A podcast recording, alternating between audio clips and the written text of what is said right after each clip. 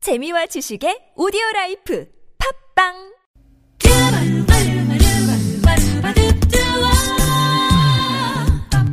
나를 깨우는 이 아침 왠지 좋은 일이 생길 것 같아 햇살 닮은 당신 얼굴 좋아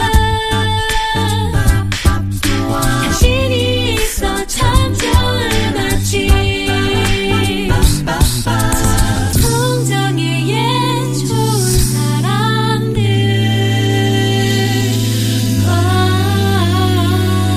사람들과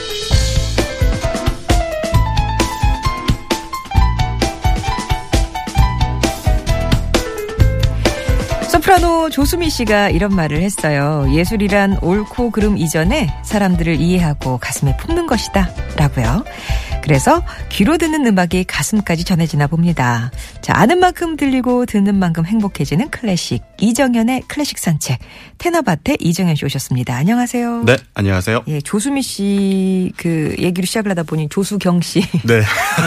지난주에 그 이름, 예, 네네. 본명 얘기해 주셨는데 그게 언뜻 또 생각이 나네요. 네, 이렇게 감사합니다. 저기 차곡차곡 쌓이는가 봅니다. 맞습니다. 예, 오늘은 그럼 어떤 음악을 좀 듣고 배워볼까요? 네, 오늘은 먼저 지난주 22일이었죠. 굉장히 좀 저희 쪽에서는 안타까운 소식이 있었는데 아, 저희 쪽이라고 하시면 어느 쪽이신가요? 예, 음악계 쪽, 클래식 네. 아, 음악계 음악계, 아, 쪽. 예, 네네네. 예, 예. 그래서 드미트리 흐보로스톱스키 그 세계적인 아주 바리톤이거든요. 3대 바리톤인데 네네.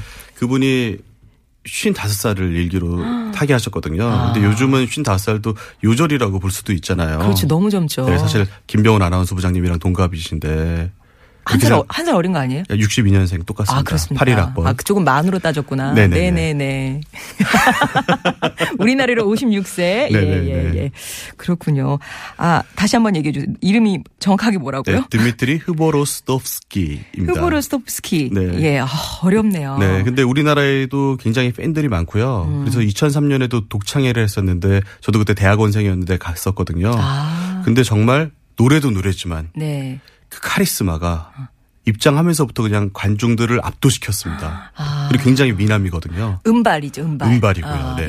예. 그래서 본인은 잘생기고 노래도 잘하니까 젊었을 땐 락 가수를 꿈꾸기도 했는데 음. 아, 정말로요? 워낙 재능이 다재다능해서요. 네. 그래서 성악회에서도 테너를 할까 생각을 했었는데 어, 그러니까 음역은 충분히 났는데 네. 그냥 그 음색에 맞춰가지고 바리톤으로 어. 네 그렇게 해서 어 뭐 세계적인 콩쿠르에서 다 1등을 했고요. 음. 특히 그 중요했던 게 89년도 카티프 콩쿠르였는데 그때 그 웨일즈잖아요 카티프가 거기 웨일즈 출신의 세계적인 바리톤 중에 한 명인 어, 브린터펠이 같이 출전했었는데 그러니까 사실 홈 그라운드 이점도 있었을 텐데 음. 네. 뭐 음악으로 이기고 지는 건 좀 그렇습니다만 콩쿠르니까 어. 아. 그분을 제치고 1위를 차지했죠. 네. 근데 이- 이분이 5월에도 무대에 섰던 것 같은데. 네, 그러니까 그죠? 돌아가시기 전까지 계속 무대에 와. 음. 섰고요. 근데 작년에 조수미 씨 다큐멘터리가 있었거든요. 네. 우리나라의 한 방송국에서.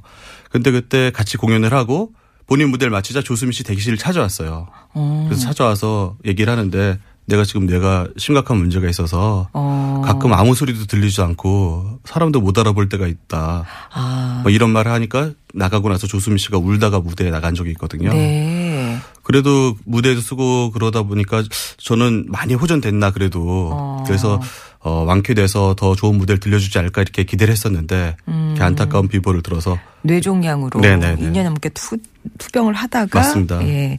아, 지난달 22일에 예, 50 네, 11월입니다. 아, 11월이요. 네네. 11월 22일에 55세를 기로 타계를 한 드미트리 흐보로스토프스키. 예. 조수민 씨한테 그렇게 찾아갈 정도면 두 분이 이렇게 같이 무대에 많이 서셨나 봐요. 네, 우리나라에도 2009년에 듀오 콘서트를 했고요. 아. 그리고 워낙 둘이 각별해서 어 사실 국민 성악가거든요, 러시아에. 네, 아, 그러니까 네. 러시아에 큰 행사가 있을 때마다 조수미 씨를 초청해서 같이, 공연을 하고 그래서 그런 일을 서로 많이 했습니다. 아. 네. 그리고 또 둘이 동갑내기거든요. 아. 네. 아까 조수민 씨도 우리 김명훈 부장님이랑 동갑이군요. 맞습니다. 아, 예. 어, 잊혀지지 않겠는데요? 네네. 그러면 아, 이 성악계에서는 큰 이제 별이 진 거고요. 그죠? 맞습니다. 예. 그러면 어그 드미트리 이게 저희 사실은 제가 뒷조사를 좀해 보니까 네. 그 친한 분들은 디마라고 불렀다 그러더라고요. 너무 네네. 이제 이름이 기니까. 맞습니다. 예, 이 디마의 노래 한 곡을 좀 들어봤으면 좋겠는데요. 네, 베르디 오페라 돈카롤로 중에 로드리고 야리아 이오모로 나의 최후의 날을 준비해 봤습니다. 네, 듣겠습니다.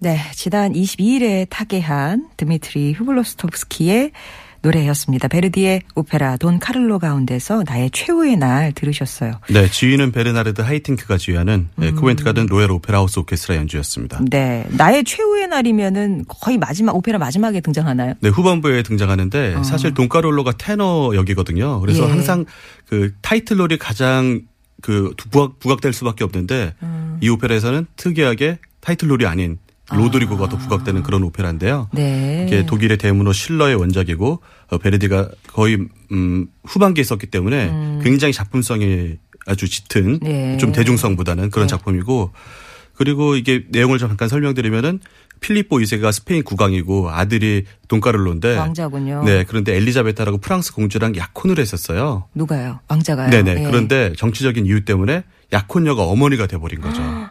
사랑했는 여자, 그렇죠, 사랑했죠. 연이 그러니까는 계모가 되는 거네요. 그렇죠. 예, 예, 예. 그러니까 정말 복잡해졌잖아요. 근데 이 로드리고는 어, 신은 귀족으로서 예. 좀 더 좋은 세상을 만들어 보자 해서 양쪽 사이를 왔다 갔다 하면서 더 좋게 만들려고 노력을 하는데 아. 예. 그러다 보니까 적들이 많아졌겠죠. 네. 그래서 돈카를로 왕자 앞에서 저격을 당해서 죽으면서 아. 내가 죽지만 더 좋은 세상을 만들어 달라 그리고 죽어가는 장면에 그래서 마지막에 마무리 없이 아 하면서 하는 게 극 중에서 정말 사망하거든요. 아, 예. 예, 그런데 이 상황과 좀 잘 맞는 것 같아서 선곡해 봤습니다. 그렇군요. 네. 이렇게 유명한 음악가들이 타계를 하면 관련해서 추모 음악회가 또 많이 열릴 것 같아요. 네, 맞습니다. 그래서 뭐 마리아 칼라스, 뭐 베토벤, 뭐 모차르트는 말할 것도 없고요. 그래서 어 파버로티가 돌아가시고 그 다음에는 도밍고랑 까레라스가 모든 스케줄을 다 취소하고 출연했을 정도로 그렇게 추모 음악회가 있고요. 네. 근데 올해가 마침 그 파버로티 데뷔 또 기념하고 또 돌아가신 지 10주년 되는 그런 날이라서 아, 벌써, 어, 네 그런 사고 해여서 10주년 이에요. 네 맞습니다. 예. 그래서 사실 9월 달이었는데 제가 9월 달엔 이 코너를 안 했기 때문에 아, 예. 네. 그래서 이제라도 어, 파버로티 추모 음악회 겸 해가지고 네. 준비해봤습니다. 아, 그럼 이제 앞으로 쭉 다 파바로티 음악이 나오나요? 네네.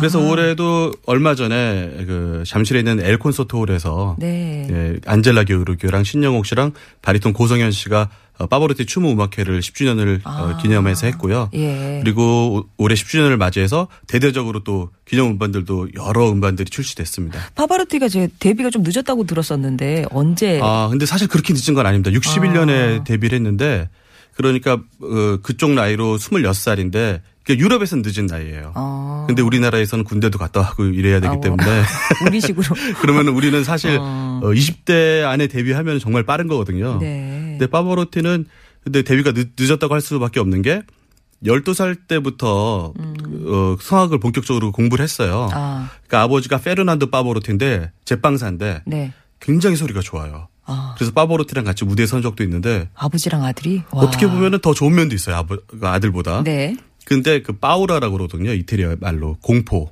고음에 대한 공포 때문에 무대만 가면은 안 되는 거예요. 음. 아버지가요. 네, 그래서 성악의 길을 포기했지만 워낙 음악을 좋아했기 때문에 뭐 티토 스키파라든지 뭐 주세페 디 스테파노라든지 뭐 엔리코 카루소라든지 네. 그러니까 그 당대 유명한 테너들의 음반을 다 사서 맨날 틀어놨죠. 어. 근데 그걸 파브로티가 들으면서 성악가의 꿈을 키웠고 네. 또 특별히 기계가 된 게 12살 때 그 베나미노 진리라고 파브로티 전 세대 세계 최고의 테너였거든요. 어. 그분이 57살 때 공연을 왔었는데 모데나 출신이거든요. 파브로티가. 근데 가서 리허설을 보면서 선생님, 선생님은 언제까지 성악 공부를 하셨길래 그렇게 노래를 잘하세요? 나 지금도 성악 공부하고 있지 않니? 예. 어. 그 음. 말에 감명을 받아가지고 전 선생님처럼 세계적인 성악가가 될 거예요. 그랬더니 그래, 넌 멋진 녀석이다. 하지만 열심히 해야 된다. 네. 네. 근데 파버로티도 그 그 7년 동안 열심히 공부를 했는데 노래가 마음대로 안 되는 거였죠. 네. 네. 그래서 그 이유는 다시 설명해 드리겠습니다. 아, 그럴까요? 이어서. 네. 예, 예, 예. 그러면 일단은 뭐, 파바로티의 노래 한 곡을 듣고, 예, 오겠습니다. 지금 푸치니 오페라 라보엔 가운데서 그대의 찬송. 네, 게젤리다 마니나인데요. 네. 이 아리아가 테너 아리아 중에서 가장 어려운 곡이라고 해도 과언이 아닙니다. 그리고 파브로티가 하이시의 저항, 그러니까 3옥타브 높은 위에 도에 그 높은 음을 낼 수 있는 소식 제왕이거든요. 네. 근데 여기에 그 고음이 나옵니다. 어, 그리고 파브로티가 항상 음악성이 문제가 됐었는데 이때는 헤르베르트 폰 카라얀이 지휘를 해가지고 그걸 다 커버해 줍니다. 아, 네, 그래서 커버도 되는군요. 커버가 되죠. 그렇군요. 네. 그대의 찬송. 이건 이제 미미, 그 여주인공 미미랑 이렇게 그 뭐 열쇠 찾으려고 달빛에서 그래서 손 왔다가 더듬거리다가 탁, 마- 그거죠? 예, 썸을 아, 타다가 소위 요새 말로 그러다가 이제 자기를 소개하는 거죠. 나 이런 사람이야, 나 시인이야, 난 아, 나 정말 이런 시를 사랑하고. 사람이야. 자, 그럼 푸치니의 오페라 라보엔 가운데서 그대의 찬송 파바로티의 음성으로 듣겠습니다.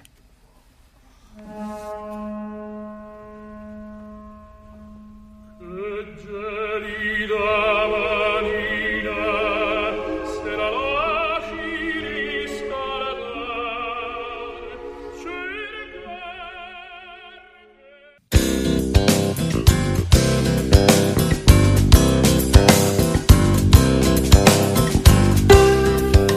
목요일은 여러분과 클래식 음악 속으로 산책을 떠납니다. 이정현의 클래식 산책.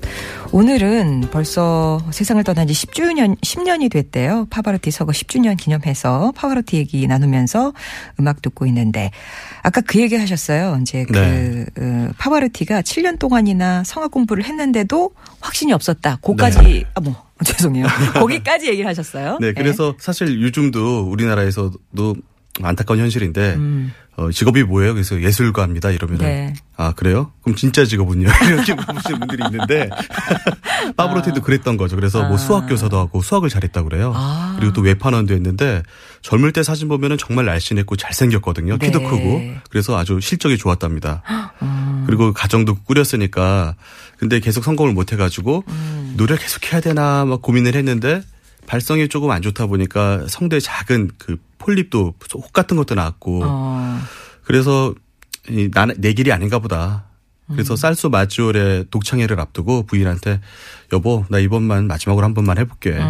이번에 하고 그냥 은퇴할 테니까 걱정하지 마. 했는데 다 내려놔서 그랬는지 너무 잘 된 거죠. 찬사가 막 여기저기서 왔고 어, 어 그리고 또 발성이 좋아지다 보니까 저절로 혹도 사라졌습니다. 예. 그래서 음질이 너무 안 좋아서 방송은 안 되지만 음. 데뷔할 때 그 음원이 저한테 있거든요. 아. 근데 사람들이 아까 그 하이 씨 네. 고음 내릴 때 깜짝 놀라서 중간에 브라보가 나와요. 와우, 우와. 브라보, 브라보 막. 그리고 좀 전에 정말 좋았잖아요. 어, 예. 어, 카라야는 정말 제왕이었기 때문에 항상 그 오페라의 가장 좋은 배역을 그러니까 어떤 오페라는 도밍고가 더 어울리고 어떤 오페라는 파보르가 더 어울리고 이거가 다 가능했던 거죠. 아, 야. 그래서 라보에메는 파보르티다. 어, 네, 그래서 이렇게 명반을 또 만들었고요. 그렇군요. 네, 그리고 카라얀이 주하면은 그 섬세한 소리가 다 들리거든요. 네. 그래서 어, 이 음악이 원래 이랬나? 이럴 정도로 섬세한 주의를 들려줘서 예. 그래서 파브로티의 음악성 갖고 제가 감히 뭐라고 그랬던 이유가 소리가 너무 좋거든요. 어. 그러니까 벨칸토 발성의 마지막 계승자라고 해도 과언이 아니에요. 어. 그러니까 도밍고랑 카리라스도 벨칸토 정통 발성은 아니거든요. 네. 근데 너무 소리가 잘 나다 보니까 소위 어, 미남 배우들이 연기력이 떨어지듯이 어. 너무 소리로 다 되니까 어. 음악 이런 거 발음 이런 거를 좀 다른 소홀히 것들이. 해- 했기 때문에 그래서 어, 전문가들이 듣기에는 아 이거 소리만 좋지 조금 음악은 좀 뭐 어. 별로다. 예. 그런데 카라얀이 그걸 살려줬죠. 아, 네. 덮어주고. 아까 네. 말로는 커버, 전문 용어로 커버. 네, 그리고 다 가능했다. 원래는 그 설전이 오가게 됐거든요. 아. 근데 파버로티조차도 카라얀한테는 설전이 오가지 않고 아. 하라는 대로 그렇구나. 암소를 못하고 시키는 대로. 그렇죠. 음. 자, 그러면 파바로티의 노래 한 곡을 좀 더 들어보도록 하죠. 네, 그리고 파보로티 하면은 그 어린이 사랑한 걸로 유명하잖아요. 네. 그래서 전쟁 고아들을 그 돕기 위해서 파보로티와 친구들 공연을 93년도부터 시작했는데 예, 그 중에 한 곡 준비해봤습니다. 음. 네. 그러니까 파보로티가 음, 이태리가 바로 발칸반도 바로 옆에 있잖아요. 그래서 전쟁 고아들을 정말 많이 봤고 본인도 세계 2차 세계 대전을 겪은 세대이기 때문에 전쟁의 참혹함을 알기 때문에 아. 네네. 더 그 아이들을 도와주고 싶었다. 예, 그래서 그 음악기를 시작했는데 어, 제 개인적으로는 가장 좋았다고 할 수 있는 루치오 달라가 작곡한 카루소. 아. 그거를 루치오 달라랑 이중창으로 같이, 했거든요. 같이. 아. 실황으로. 네. 근데 제 개인적으로는 카루소 마보르트가 여러 번 불렀지만 네. 이게 제일 베스트인 것 같아서 골라봤습니다. 아, 그 많은 카루소 중에 이게 음반상으로는 최고인 것 같다. 네네네. 네. 아, 뭐 들으시면, 아! 이 하는 그 파브로티의 맞습니다. 그 노래잖아요. 네. 홍서범 씨가 많이 했죠. 예. 달라와 함께 부른 네. 카루소 듣겠습니다.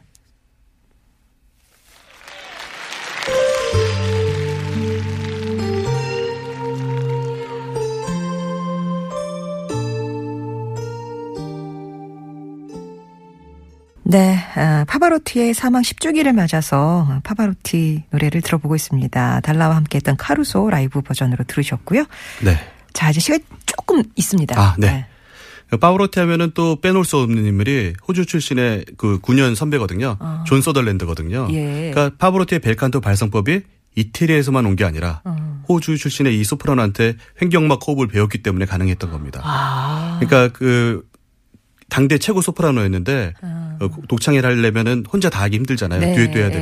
되고. 그래서 젊은 테너 파브로티를 기용을 한 건데 아. 파브로티가 어 같이 컨디션이 안 좋은데 왜 저 소프라노 무대에서 잘하지 난 못하는데 그러다가 배웠는데 아. 그 같이 그 투어를 하면서 그 발성법을 깨우쳤던 거죠. 아, 그러니까 이게 프로로 이미 데뷔한 상태에서 맞습니다. 횡경 호흡법을 배워서 훨씬 네. 더 잘하게 돼. 맞습니다. 존 서덜랜드 호주 출신의 소프라노고요. 그러면 두 사람이 함께 부른 노래도 있겠네요. 네, 그래서 음. 준비해봤습니다. 예. 그래서 베르디 오페라 라트라비아타 춘희 중에 브린디시 축배의 노래를 준비해봤습니다. 아, 그러면 존 서덜랜드와 파바로티가 함께한 베르디 오페라 라트라비아타 가운데 축배의 노래 전해드리면서 이정현 씨와는 인사 나누겠습니다. 고맙습니다. 네, 감사합니다.